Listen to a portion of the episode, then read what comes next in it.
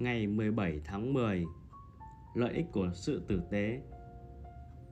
Tự nhiên muốn chúng ta làm việc thiện, Ở đâu có con người, Ở đó chúng ta có cơ hội để thể hiện lòng tốt.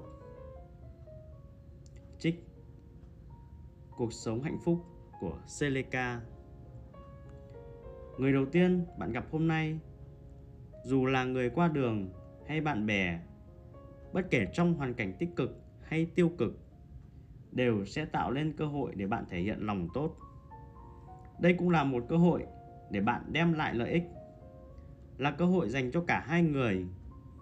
Bạn có thể tìm hiểu xem người kia đến từ đâu, họ là ai, họ cần gì và những yếu tố nào đang tác động lên họ. Và bạn có thể đối xử tốt với họ.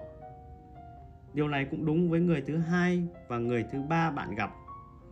Tất nhiên, không có gì đảm bảo rằng họ sẽ trả ơn. Nhưng được đền đáp không phải là mối quan tâm của chúng ta. Như mọi khi, chúng ta chỉ tập trung vào những gì chúng ta kiểm soát. Trong trường hợp này, là khả năng chúng ta chọn hành xử một cách tử tế.